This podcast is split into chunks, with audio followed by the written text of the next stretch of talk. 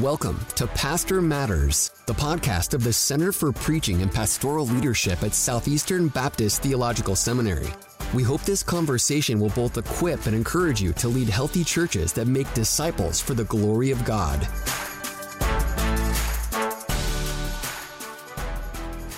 I'm Brandon Ward. And I'm Ronjour Locke. We want to thank you for listening to another episode of Pastor Matters. I'm so excited for today's conversation, not only because of the topic, but because of the dear brother joining us via Zoom, Isaac Adams. Isaac serves as the lead pastor at Iron City Church in Birmingham, Alabama, and is the founder of United We Pray, a ministry devoted to praying about racial strife. He is a speaker and author of the new book, which we'll be discussing today talking about race, gospel hope for hard conversations. Isaac, brother, thanks again for your willingness to join today's conversation and for all of the work uh, that you do. Oh, bless y'all, man. Thank you. I tell people it's nice to be on other people's podcasts. Uh, I was about to say, it's, it's probably a little weird uh, being the interviewee instead of the, the host for once. That's right. I just, I'm glad I don't have to remember to hit record. As I like look to see if I actually hit record. Um, so, brother, let me let me start by asking, what made you want to write this book on having conversations about race, and and what was the process like putting a resource like this together?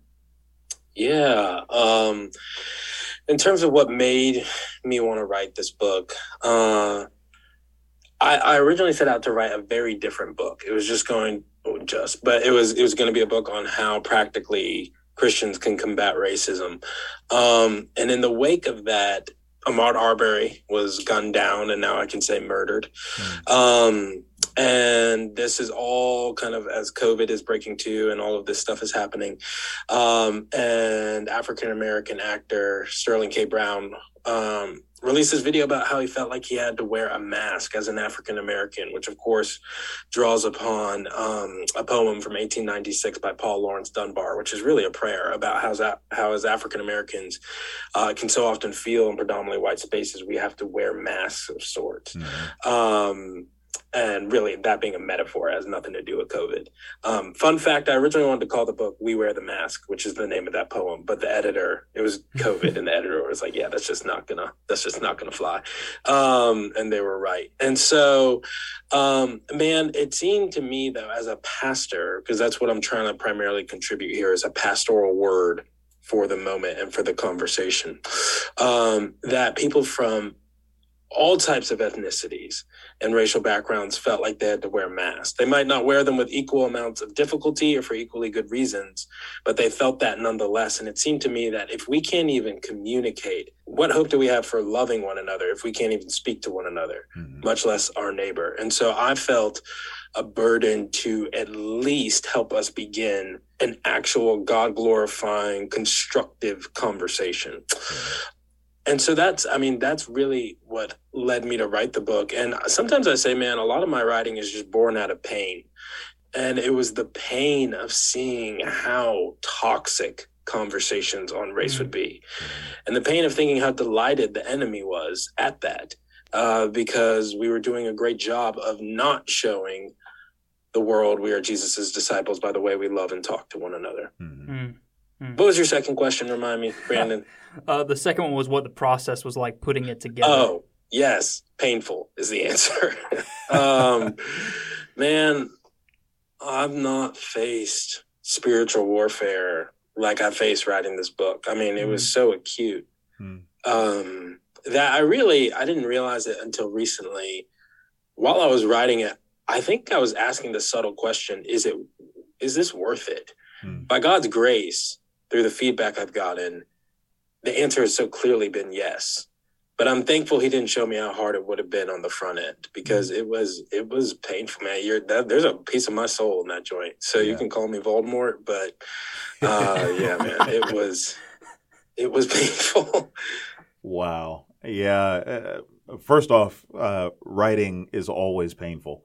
You know, you're always uh, you know guessing and second guessing you know, and and you say something, and and it's it's it's a crazy thing when you're looking on a screen or you're looking at a page, and and you go, I'm just going to like put this out here, and Mhm. and anybody can say whatever you know about it and and and so on yeah it's and especially in this conversation you you really you know yeah you gotta you gotta you gotta have more than just uh, a hobby you know uh, you you Mhm. really have to have uh, the the sense that this needs to be said um, Mhm. and it needs to be a part of the conversation yeah so so for those unfamiliar with the book uh, why don't you spend a couple minutes just walking us through it? You know, what what uh, how did you structure the book? What what's kind of a main idea that you have uh, in there? Yeah. What, what's what's going on here?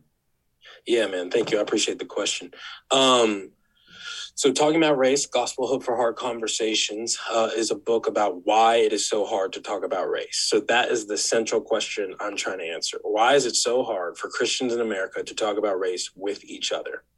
That's the kind of the question I want to answer. Mhm. Uh, and I think that question is as important as it is ignored. Mm. Um, I think often, and you know, it's funny, I run into this often. You know, I think a lot of Christians, praise God, want to do big things when it comes to racial justice. They want to march, they want to, you know, do this or stop that. And I'm like, that's great. You can't even have a, con- a constructive conversation with that person you dread seeing at Thanksgiving, much Mhm. less on Sunday morning. Mm. And so perhaps if we understood why it is even so hard to do this very basic thing, it would help us to endure in pursuing the very the very good things we should pursue regarding racial justice. And so I tried to help folks see that. In terms of the book's structure, it's a bit of a weird animal.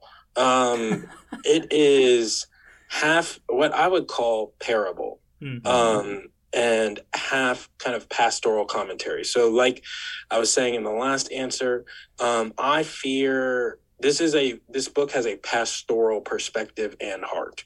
Uh, I fear the race conversation has lots of prophets but few pastors Mm. and i think we would be helped to talk more like pastors uh godly pastors and so um so in terms of the structure uh what i tell is a fictional account of the shooting of an unarmed black man Mhm. uh, much like we've been used to seeing over these last years Right. tragically and i i have five characters and i have i kind of give you um, their perspective i don't kind of i give you their perspective and so um, you know i i give you their perspective and then i respond to them as if they were a member of my church and how i would encourage them to think or not think.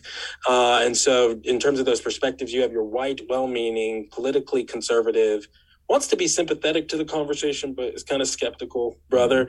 Uh, you have your black brother who's been in the conversation for a long time and is tired. He's one of few minorities at this predominantly white church. You have your, I don't like this term, but for sake of shorthand, you have your woke white girl who's ready to tear down the Mhm. church because she thinks it's the bastion of white supremacy.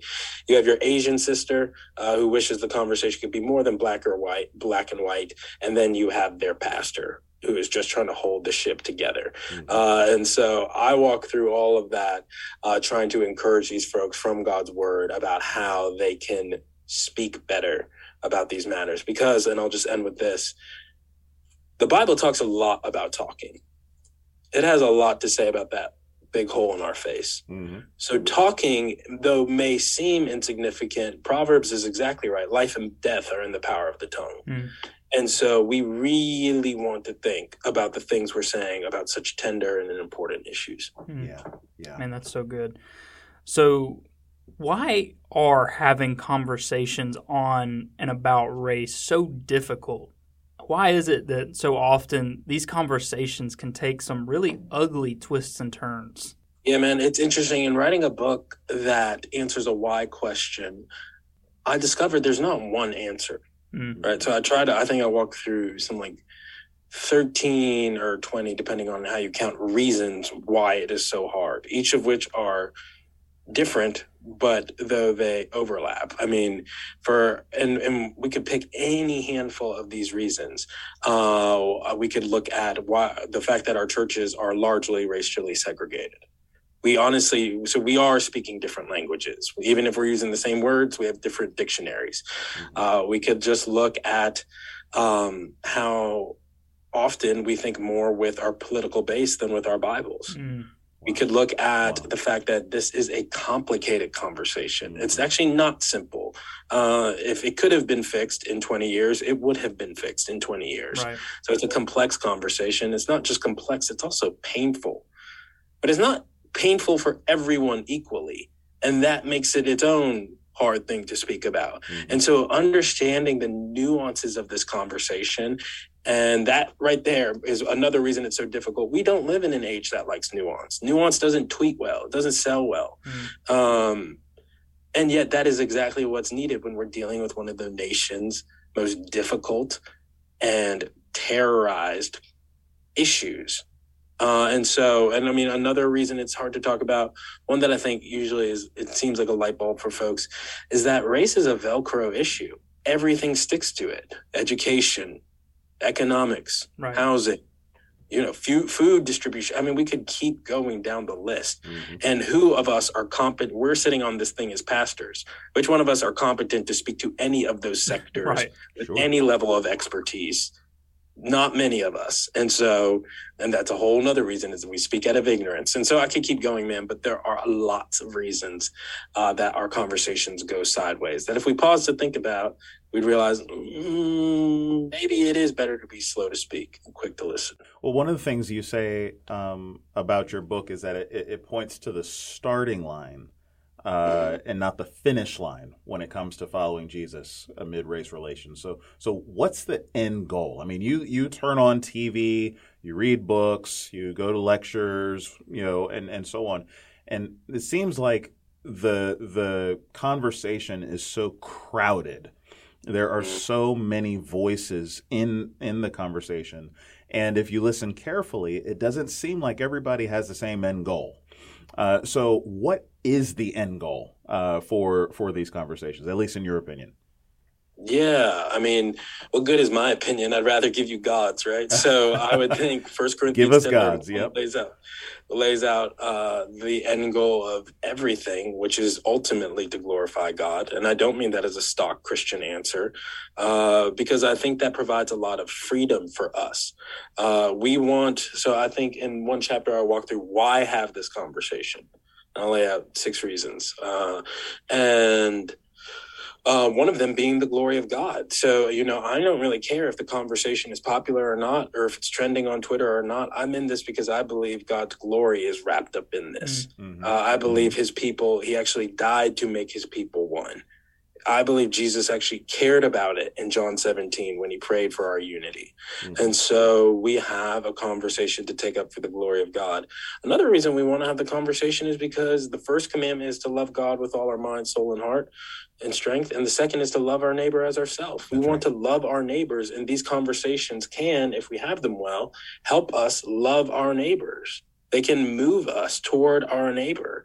Uh, we're going to have to learn about our neighbor if we're going to love them. And how do we learn without communication? Mm. Mhm. Um, another reason uh, the conversations are so important um, is because there is an evangelistic testimony at stake.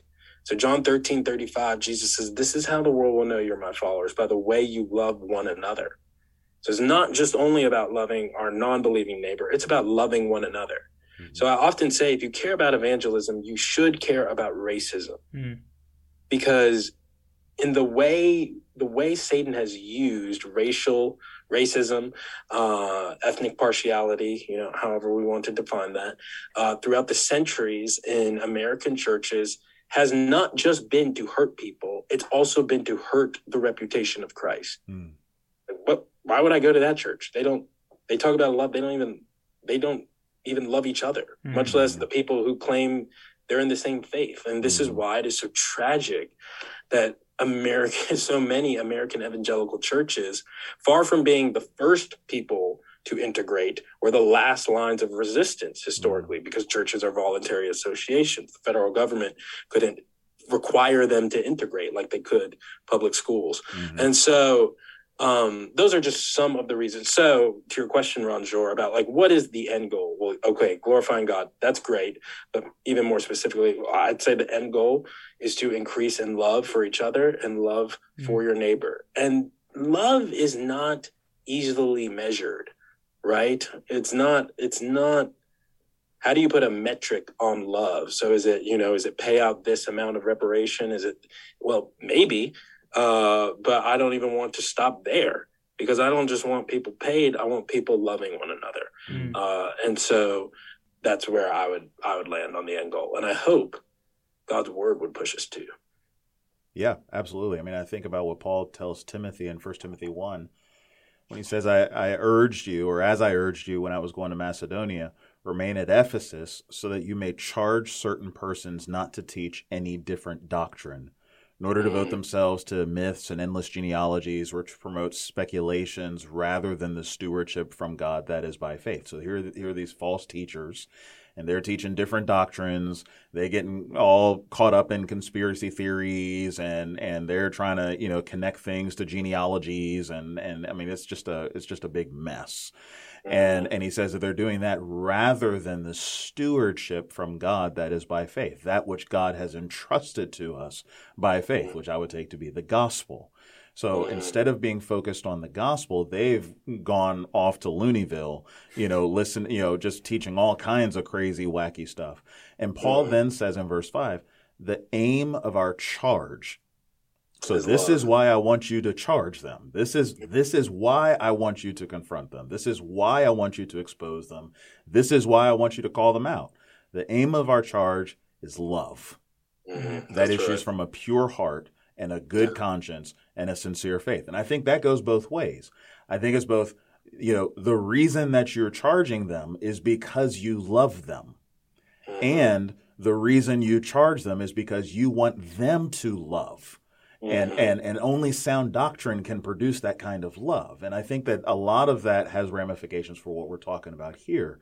Here we are talking about just what you said at its most basic, most fundamental thing we're seeing uh, what it, uh, in, in a tangible form, racism is a denial of the God, you know, who created us and created us good, you know, who called what he created good. And so he sees us in, in our different ethnicities and, and, you know, in his providence, putting us where he put us, when he put us, you know, and so on all the cultural stuff that he sovereignly baked into us, you know, uh, as humans. And he says, okay, that's exactly where I want you to be. You know, so that the end goal, of course, would be that you would, uh, as, as Acts 17 says, uh, that, that we would call out to him from where we are, you know, from uh, all the different places where he has, uh, where he has sovereignly placed us. But the also, uh, the other goal is, um, uh, with all of this is that we would teach people through sound doctrine how to love one another. Uh, so the goal of the gospel, if the goal of the gospel is in, you know, uh, by and large, uh, the love of God, you know, an ever increasing love of God, you know, through our Lord uh, Jesus Christ, and our ever deepening love for one another, how does this work? it's just this. This is so opposed to the very nature of who God is and the very nature of what God is creating and recreating us to be. Um, and so, yeah, I think that, uh, you know, when Paul says this to Timothy, he might as well could be saying this to all of us too. That is like, hey, we need to charge those who are teaching different doctrines twisting the scriptures, you know, to justify, uh, you know, their hatred of of others and so on. Uh, but we do so one because we love you too much to see you continue on in, in heresy, you know, to see you continue on in false false teaching, and also we want to see you be people who love like Jesus loves. Um, and and so on. So yeah, yeah, I'm I'm right on board with you uh, uh with that. Now, for pastors, if we're going to say, you know, like like Paul with the authority of the apostle Paul, I'm I'm going to charge you to tell certain people not to continue to teach this this kind of doctrine. Yeah, where do you start with that? because you've got pastors going, I, I, I, don't know if I want to go there. Um, you know, as you already said, this is this is highly charged. It's a hot button topic and all of that. Everybody loves everyone. Everyone's giving. You know, uh, uh, you know, we have our meet and greet and everybody hugs each other and and and everything, however awkward that may be. Uh, why in the world would I rock the boat? You know, so what what is the starting point uh, for for this kind of conversation for any pastors that are hearing that are probably deathly afraid of having this conversation in their church? Yeah. Well, if the starting point is God and what He has done in the gospel, um, and his glory. As pastors, we need to, and we of all people should understand just because we say there is peace, peace, that does not mean there is peace. Mm-hmm. Mm-hmm. Uh, and so I, I, while I under, I certainly am sympathetic with the pastor who is like, I'm afraid to to jump in to this conversation. Understand completely. And as pastors, we have to have the wisdom when to wade in. And that is not always clear. That's right a couple things I say, and I really just in that past. This is why I wrote the chapter to the pastor, uh, because I, I wanted to give some tangible and practical steps on right. what you can what you can do. Um, but where I begin really is saying it's okay to not know the next step. Mm-hmm. It's okay. It's, that is okay. That is God in His wisdom has designed us to be limited, finite creatures. It is mm-hmm. okay mm-hmm. to not know the next step. But in terms of the conversation uh, and not being willing because like hey you know giving and all that is good man goodness like i hope no one would be resting on that of like well church seems happy so why would i make it sad it's like it's not about our comfort in that sense mm-hmm. it's about what god has called us to do and and being faithful to the matters of love and mercy and justice and faithfulness. And so uh, I would say there it's about shifting and understanding first pastor, it's about pursuing faithfulness. In terms of what in terms of what pastors can do, I lay out lots of things. One I say is keep preaching the gospel, uh, keep preaching the whole gospel. We don't want to um, make racism seem like the sin that can never be forgiven. But I also fear we act like it's the sin that can never be committed. Mm. So we're good with lust, we're good with envy, but you know, no one is racist in the world. Of course, that's just simply not true. Sin doesn't have an expiration date in that sense. Mm. Um, you want to keep making space in your church uh, for issues that are not the gospel. So if you're going to have a multicultural church or a multi-ethnic church, uh, you are going to have differences of opinion. Mm-hmm. And you, pastor, have to be a chief guard of unity to say, hey, both of y'all can actually think that and still love Jesus. Mm-hmm. Which mm-hmm. folks do not assume in our culture. So those would be right. those would be some steps in terms of what can I actually do? What and I'll, I'll throw one more out there I think a lot of pastors should realize that probably in their churches they have a wealth in some of their members to have their members simply share their stories. Mm. Story is hard to argue with. Yeah. And it's just like, hey, we're just going to have Ronjour share about what it was like to grow up in his neighborhood. Mm. And that's what I find uh, time and time again is like, yeah, you can get up there and you can read, you know, Letter from a Birmingham Jail. It's incredibly powerful. Uh, or you could have Cheryl share. Mm. And the church knows and loves Cheryl. And what right. that does is it engenders, again, love and humility in the congregation. Sure. So I try to give lots of pastoral tips like that uh, in terms of what pastors can do, because often they're at the middle of the crossroad and the crosshairs of the mm-hmm. conversation. So let's talk social media for a second. Oftentimes, this is where the conversation is being had uh, on Twitter, on Facebook, you, you name it. Is, is social media the right place to have conversations like this, conversations on race and on racial injustice? Uh, why or why not? You ask a good question, Brandon. Um, Third John 14, John says, I got a lot to say to y'all. but I'd rather not write with pen and ink. And what he is showing there is the pastoral wisdom that Ephesians 4:29 Paul calls people to. Uh, you know, speak as fits the occasion. Mm-hmm. That you may impart grace to those who hear. So the occasion, the context matters, and the recipient matters. And so uh, we have to ask ourselves: Is a medium that encourages encourages combative rhetoric, mm-hmm. a medium that uh, really precludes, uh, but I, I, should at least say polemic rhetoric, rhetoric. It rewards it, likes, retweets the rest. Mm-hmm. Really precludes any kind of tone, any kind of body language. Uh, is this going to be fruitful? And it also limits my characters to 280 characters. Uh, is this going to be a fruitful medium for a really difficult conversation? Right. Mhm. I trust the answer is obvious. Yeah. Now that said, you know, and it sounds like we're going to do some. I think great good can be accomplished on social media. So I'm not anti-social media. I'm not even, you know, I've found people saying, how, you know, some of the quotes in the book that I begin chapters with, I found through social media. Like, so there, it's not to say no one can ever say anything helpful, Mhm. but on the whole, is this helpful? And I'm not convinced it is, uh, because so often there's something that happens to people when they're behind their avatar that it has a disinhibition effect. Where I say something to Ronjour, I would never say to him if I was face to face with him. Mhm. Never. This is why COVID was so destructive during this conversation Yeah. because we were locked up in our homes and with our computers, and we forgot. That's why you know God has made has made it in His wisdom where we actually see each other in the church and gather in the church. Just like, oh yeah, I forgot. I actually love this person. Mhm. And that's what we do in our weakness and in our fickleness.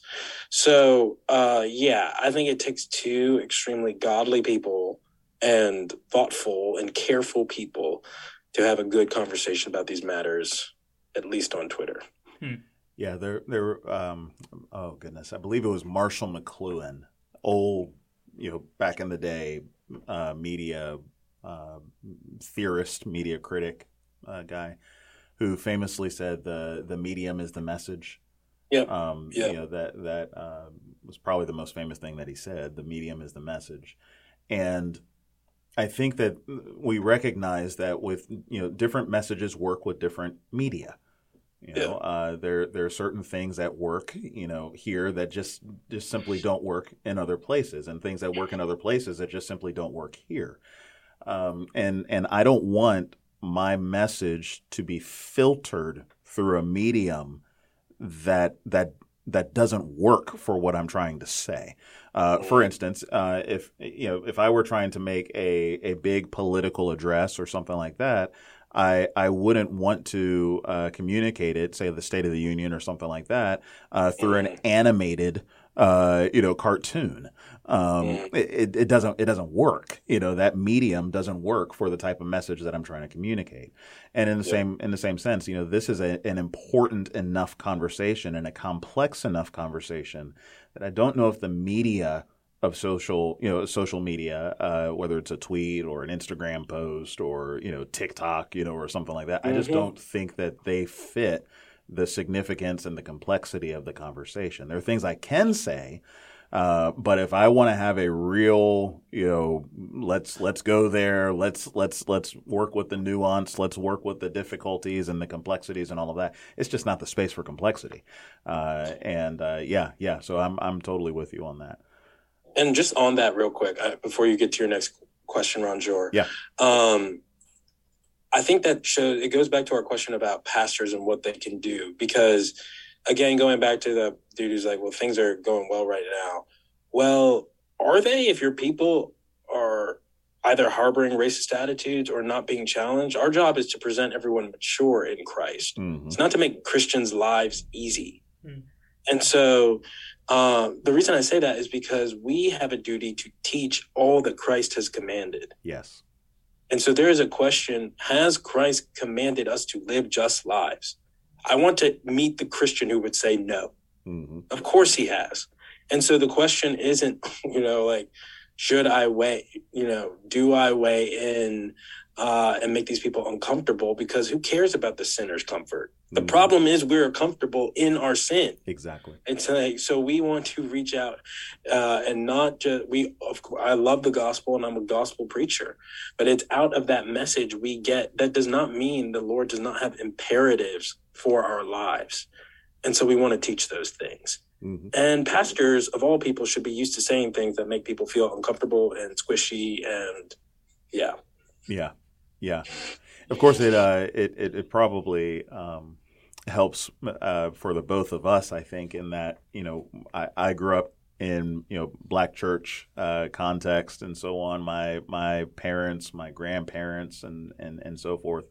And so I'm just used to preachers you know going into difficult spaces and and saying things. It's almost like we expect you to come, you know, and yeah. we expect you to bring it. You know, we expect yeah. you to to to step on my toes. You know, we we expect you know blisters and bunions you know and everything you know when it's all when it's all said and done uh, because that's what we came for. We came for you to you know to uh, uh, you know to confront me you know with the yeah. word of god and to call me again to hope in christ. Yeah amen. Amen. So so we've already mentioned this. This you know this is a conversation that is highly charged with emotions uh, and, and, and we've focused a lot on people's experiences. Uh, that that a lot of the the emotions involved are, are, because of different experiences. I know I've got you know different experiences and so on that that have happened over the years uh, and everything. But but there's more to it. Uh, for for many people, and I and I to be honest, I haven't heard this a lot in our in in, in various conversations about race that that it's not just our own experiences, but it's also uh, what has happened with our relatives, what's happened with you know past ancestors, and so on. And and uh, if I could just kind of narrow it right now to you know black and white, uh, obviously the race conversation is beyond black and white. Um, and ethnic diversity in, includes more than black and white. But let's just narrow it here uh, for for for this question. Um, I could talk to some folks, and you know, I'm talking, and I'm not just talking about myself. I'm talking about experiences that my parents went through. I'm talking about experiences that my grandparents went through, that my great grandparents, and so forth. I mean, we go all the way up the tree. Okay, um, but when I'm talking, say, uh, to white pastors, you know, believers, you know, in uh, majority white contexts, I'm fully aware, and sometimes it's brought up to me. sometimes they'll tell me that uh, their parents, grandparents, great grandparents, and so on are on the opposite end of that spectrum.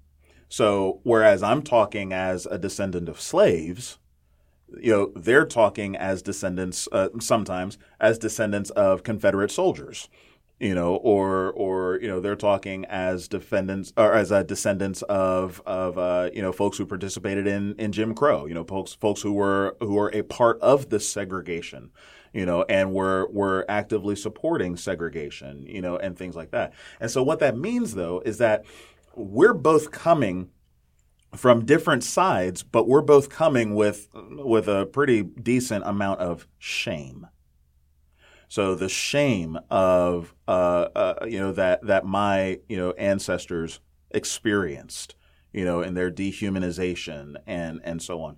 But also on the other side, you have the shame of being the dehumanizer.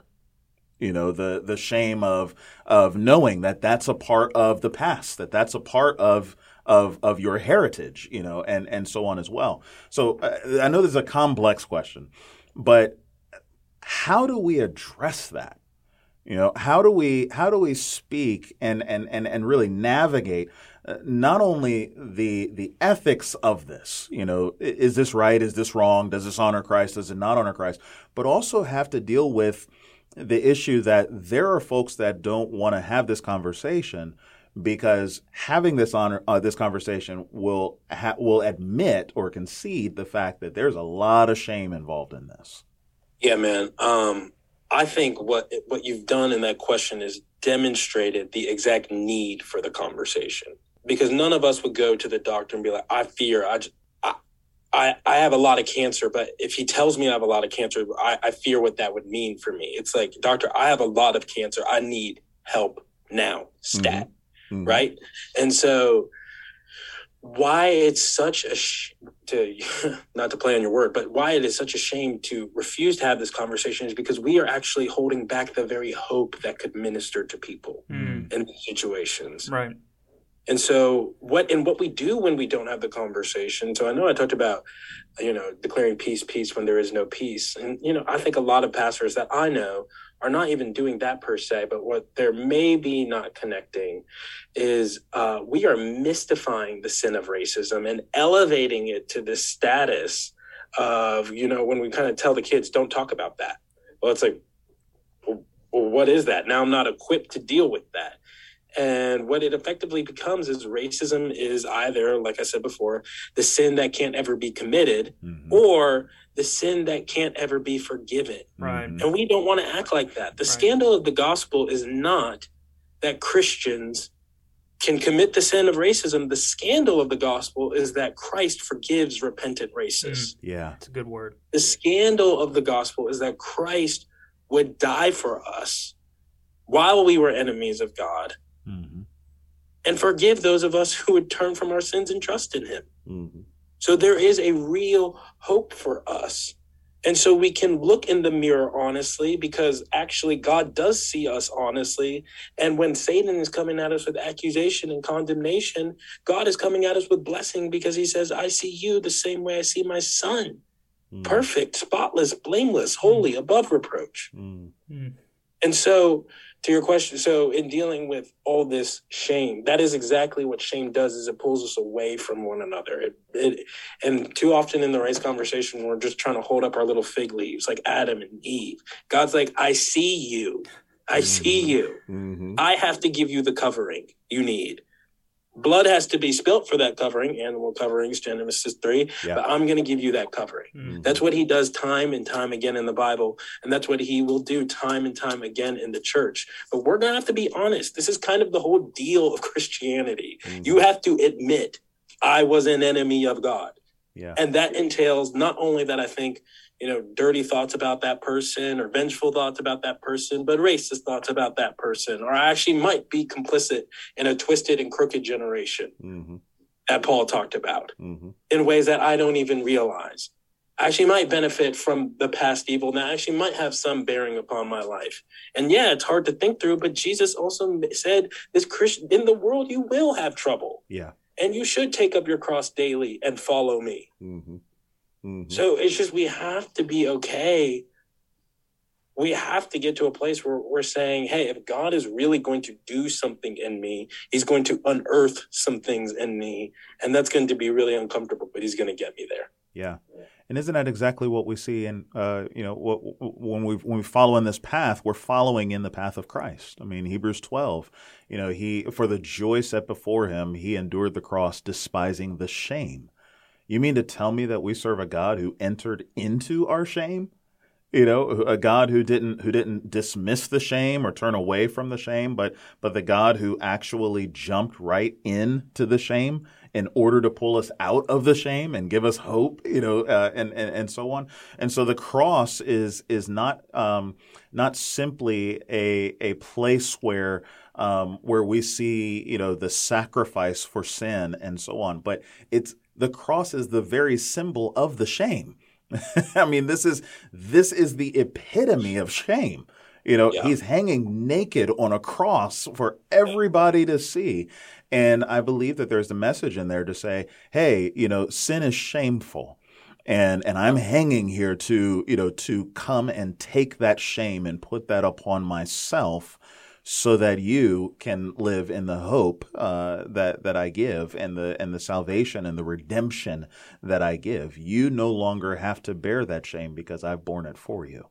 Um, yeah. And and so yeah yeah I mean the gospel absolutely is uh, is is is the answer you know to uh, the the shame you know of our of our past and the shame of our histories and and so on yeah let's let's talk a little bit about how churches have handled these conversations. Okay, and and we could kind of do a little rapid fire on this one because yeah. there there are different uh, ways that people have addressed it, and and I want you just to kind of go, you know, is this cool? You know, it, it, will this you know will this work? Maybe it works sometimes, maybe none of the time, you know, and so on, and and kind of give some explanation. So let me give you the three right up front, uh, uh, three different responses, and um, and those are silence so don't talk about it at all. Uh, you know that you know kind of let sleeping dogs lie, if you will. Uh, color blindness. So you know it's kind of a variation, if you will. Uh, we're we're not going to talk about it, but we're not going to talk about it for justification. You know, the justification is we see everybody equally. We don't see color you know, just kind of flatten the, you know, the curve, if you will. Uh, everybody is the same, everybody's equal. And then the third is activism. Not only will we speak about it, but we're going to rise up. We're going to protest. We're going to, you know, march. We're going to, you know, uh, do everything. So, so those are kind of three options. Those aren't all the options, but those are kind of three that want to talk about: silence, colorblindness, and activism. What do you think about each of those? It's hard because again each one requires nuance right? Sure. what are you being silent on? What are you saying? Uh so oh man it's hard. But uh, i get what you're trying to i mean i get what you're trying to do. Yeah i mean silent uh a church that would never talk about it i would i would have questions about what they do when they get to chapter you know numbers 12 with moses and miriam and what's going on there. I mean i Mhm. just I would have questions about what's going on in their community. And, and like, man, like, it's just, we're not only just talking about the pulpit, we're talking about the prayers. Mhm. It's just like, does your church pray about this stuff? Like, why would you not pray about this? Like, why would we not pray about Russia and Ukraine? Why would we not pray about this? So, uh, I understand scripture says there's a time to be silent. There's also a time to speak. So, complete reticence, probably not biblically faithful. Number two, colorblindness. I don't understand passages like Colossians 3 to teach it. Uh, I think that refers to our status uh, in the kingdom of God, that this is really for everyone. I don't think it removes all the uh, ethnic markers or things that make us man or woman. So Paul also says there's no male or female in Christ. I have yet to meet the Mm. Christian who says there's no such thing as gender. Mm. Uh, so, oh, oh, um, give it time. Give it time. Well, yes. I'll let, I'll let you write that book. Right. Three, activism. I mean, well, this is again where we have to be careful pastorally. There's a difference between the church gathered and the church scattered. Mm.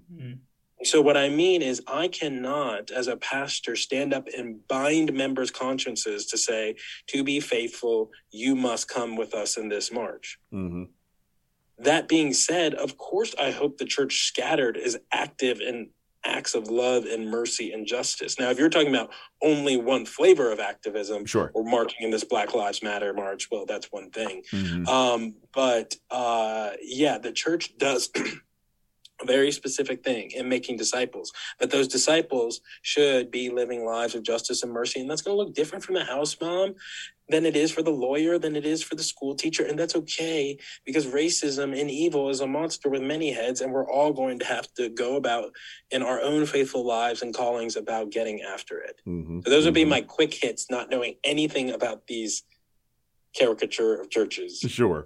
you've And and to be fair, they are caricatures. Uh, but but but yeah. you, but you're drawing upon generalizations from common experience, which is Mhm. a legitimate thing to do. hmm hmm Man, I've enjoyed this conversation so much. Uh, man, in addition to your book, what are some additional resources that could be helpful for, for pastors and churches? I know that you founded this, this website, United We Pray. Maybe even share a little bit about the website and kind of the heart behind that. Yeah, I mean, well, I'll just say, just so it doesn't sound like I'm pumping my own thing, um, but uh, you know, but in the back of the book, uh, I I give what I I always wanted to make a kind of starter kit of Mhm. hey, here are the resources I would suggest. So there's literally that list in the back of the book uh, for folks. Uh, and so I'd encourage people to check that out uh, because they're not all recent, and but there's there's there's just so many good resources Right. out there. Right. But United We Pray, what we're trying to do uh, is help is to pray about racial strife between Christians, so really engender more prayer into the conversation. Um, but beyond that, we're trying to help Christians think in a way that is hopeful, helpful, biblical, and clear. I like that. yeah. All four of those things. Hopeful, we speak about it as if Jesus really did get up from the dead hmm and as if he really is coming back. Helpful, uh, we are not just trying to tear down, we're trying to actually build up. Clear, we are trying to write things people can actually understand. hmm This is so often it's like, what is this commentary on CRT that's 13,000 words and each word in the sentence is 20 word 20 letters and so we're trying to actually write things. Paul said i've written to you only what you could understand.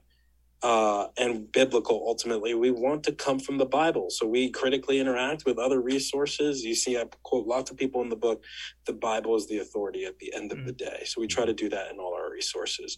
Uh, to because I find that people are like, we want to have the conversation. So you know, I feel like people could listen to this and be like, I want to have the conversation. I just don't know where to send my people without being like, uh, well, read this article, but don't read that article. Well, it's hopefully we're we're trying to make something churches and pastors can use, and so our resources are kind of built. Uh, one with every article has prayer points on it, so we really are trying to pray about these things. Mhm. Two, hopefully, you know, I've heard of small groups reading certain articles or things like that uh, to help build unity in the church. I like it. And and when people go to the website, they're going to see United with a question mark behind it. You want to share a little bit about kind of what what that what that means? Yes, very astute observation, Mr. Ward. Uh, yeah, so united, there's a question mark behind it because I think the unity of God's people has been a legitimate question in a lot of people's minds over these last, let's call them, I mean, d- depending on who you ask, but let's just call it the last 10 years. Hmm. Let's call it Dra- Trayvon to George Floyd Mhm. you know and so what we're trying to so someone asked me once do you ever think you would change that to an exclamation point uh, which i thought was a great question Mm. i'd say yeah but what i'm trying to maybe but uh i don't feel like we're we're there yet. i mean we're there yet in in the fact that the exclamation point was the cross there's no bigger exclamation point Right. we are one new man the question is are we living like that Mm. and that's the question I want to keep putting before people. Mhm. So you, we pray, the letter U, W E P R A Y dot com, and you'll see a nice question mark that I hope haunts us appropriately. Mhm. Right. Two more questions, brother. Let's talk specifically to the pastor listening right now who's listened to to all of this, who's like, man, I'm ready. I'm ready to have this conversation now. I've got some good starting points. How could you encourage that brother? You mean besides buying 500 copies of my book? Exactly. exactly. Um, Whatever you do comes after that. Yeah, right.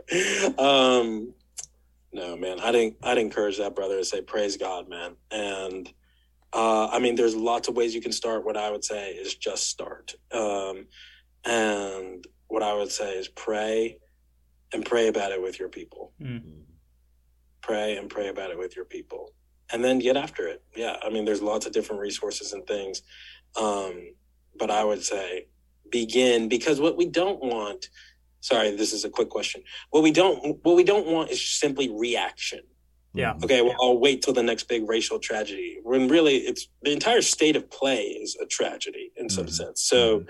You want you want your people to be equipped for that next tragedy so is there a sunday school class you can have is there teaching you can have um yeah Yeah, yeah, that's that's very good. That's very good. Um, I, I, if I could add something to that, I don't think that we need to reinvent the wheel. Uh, and we've we've we've said this uh, repeatedly uh, in our conversation that you know the the answer has already been established, and he sits at the right hand of the Father, high above all you know rule and power and authority and principality. Um, so we are to hold up high the Christ, you know, uh, as the risen Lord, and we are to um, uh, to embrace the reality that He has already established, you know, by means of His death and and resurrection and exaltation and His soon coming return. And so you have people that say, "Just preach the gospel," and I kind of want to go, "Amen." Yeah, just y- y- yeah, preach the gospel, but but you got to do, you got to actually like obey it too. So uh, hold up high the gospel of Jesus Christ. Preach, you know the uh, you know the death, burial, and resurrection of Christ. Um, hold up high, you know the the vision of the kingdom that He rules over, you know, uh, and and so on. But that also means that you got to dig into the details um, because all of that reality has profound implications for how we how we live and how we um, how we move. We are family in Christ. We are family, and people from every nation, every tongue, every language. We are family first. Christ bought that. He shed His blood for that and nothing can change that. and so all that we do, you know, in our, uh, you know, uh, discrimination and and hating on each other and so on, obscures the reality that cannot be changed. because Christ has established it, and uh, and and He is the one who alone secures it, and He's not coming off of this. Um, so for uh, those of us who, uh, who those of uh, you who are listening who are uh, who are wondering if it's if it's if it's worth starting the conversation, it's absolutely worth starting the conversation. How do I know it's worth starting the conversation? Because the one who sits enthroned on high gave his life for this conversation. he gave his life so that we could live together as brothers and sisters forever. And nothing is going to take uh, take that away because that is the very heart of the mission of Christ. I'm sorry, I just had to preach for a second. Um, Your podcast, bro. yeah, I know, I know. Um, so, what about those who have had this conversation? Let's face it, there are folks who have had this conversation and they are spent. They're tired. You know, they're tired of starting the conversation. They're tired of going, you know, deeper into the conversation just for it to stall. Uh, and and they're just saying, you know what, it's just not worth the trouble. You know, I'm just going to sit over here with my people and we're going to be cool and, and, and all of that. Y'all go over there and y'all do your thing. You know, uh, you know, I, I remember I had actually somebody did this. I, you talked about, you know, people sharing their testimonies. I shared my testimony one time at this, uh, at this one church. And there was a couple that came up to me and my wife, and they said, "You know, I think that all of this would be resolved if black people worshipped over over here in one spot and white people worshipped over here." And we just looked at them mystified, just going, Your solution to the conversation is segregation?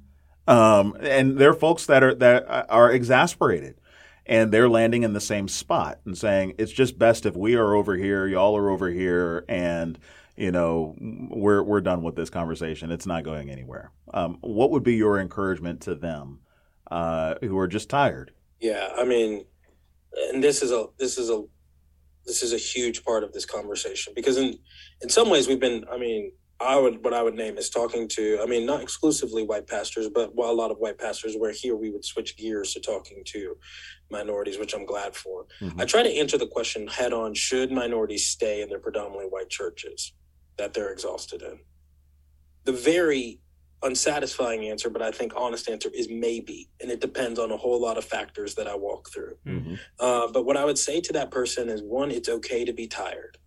Mm-hmm. We're mm-hmm. we're flesh and bones. Sure, mm-hmm. we get weary. Mm-hmm. God knows our frame. He remembers that we're dust. Two, I would say you're not alone in being tired. This is such a common experience. Three, I would say, I I think there is, I would say there is freedom in Christ to go where you can love Christ the most. And so I think oftentimes some minorities, I feel like in the conversation, it's basically been reduced to if you stay, you're an Uncle Tom. If you leave, you're a theological liberal. And I think mm-hmm. that's the devil's deal. Mm-hmm. Mm-hmm. I think that's what happens with, with the wrongful conscience binding in this conversation. Both decisions require faith. And so I think someone can faithfully leave. I think they can faithfully stay. I think they can unhelpfully leave. I think they can unhelpfully stay. Mm. So it's just going to take a whole lot of wisdom and walking through. I mean, that's why I just lay out these questions and I try to answer them of walking through what should they do. So in, in any battle, there is a time to retreat, a time to rest, and even a time to retire. To say, I've pushed this ball as far as I can push it here. There's no shame in that it's like, sister, maybe God only had you running the from the five to the fifteen, and He has the work to do with someone else. Mm-hmm. There's no shame in that. Let that sister leave and worship Jesus Christ. Mm. And so, I don't want to say to someone, "Oh, you just couldn't tough it out." Mm-hmm. Some people need to leave some toxic situations. Mm-hmm. But I also want to say to people, like you said, Ronjour, we're family, and family doesn't easily quit on each other. Mm-hmm. We need to also guard against a consumeristic mindset of church should be easy for me and it's not here. Mm-hmm. Mm-hmm. and so there's just that's why it's pastoral counsel. Like this person has to make a decision before the lord that they will stand and own that we cannot make for them. Um, but what i would say to someone who's tired is i get it. Yeah. I just i so get it. And you don't have to do something that you know is terrible for your soul. Mm-hmm. in the name of being faithful because um, faithfulness looks different for everyone. Hmm. So that's why I just walk through. I mean, there's just questions you want to ask. Can am I expecting change too quickly? Some of us are expecting change, churches to change overnight Mm-hmm. that have been wrestling with with an issue the nation has been wrestling with for 400 years. Right. I mean, it's not only Christians who've had this conversation. I mean, that's why Booker T. Washington was like, you know, we're all separate hands, fingers on the one hand, and Du Bois is not even Christian. He's like, no, I'm Mhm. no, we're not, we're not going for that. Just more segregation. And Booker T. Washington, well, I'm trying to lift up our own people. We need our own world. Well, and we're having the same conversation same today. Mm-hmm. Hmm. So, Mhm. uh, and that's why you know we could talk about starting the conversation. One reason, Pastor, you need to have the conversation is your people are already having it with or without you, Mhm. and so Hmm. you, I think, want to inject as much godly wisdom into the conversation as you can. Hmm. Yeah. Well, that'll do it, brother. Thank you again for joining our conversation today. If you haven't already purchased a copy of the book, definitely do that. And if you aren't following Isaac and the work he's doing uh, through United We Pray, fix that today by going to their website, you, as in the letter U, wepray.com, and hit the subscribe button. We want to thank you again for listening to another episode of Pastor Matters. If you found this conversation helpful, consider leaving us a five star rating and review. Doing so both encourages us and helps others to find out about the podcast. As always, it is our mission at the Center for Preaching and Pastoral Leadership to equip and encourage pastors. And I hope we've done that today with our conversation. And as always, friends, be steadfast, immovable, always abounding in the work of the Lord, knowing that in the Lord your labor is not in vain.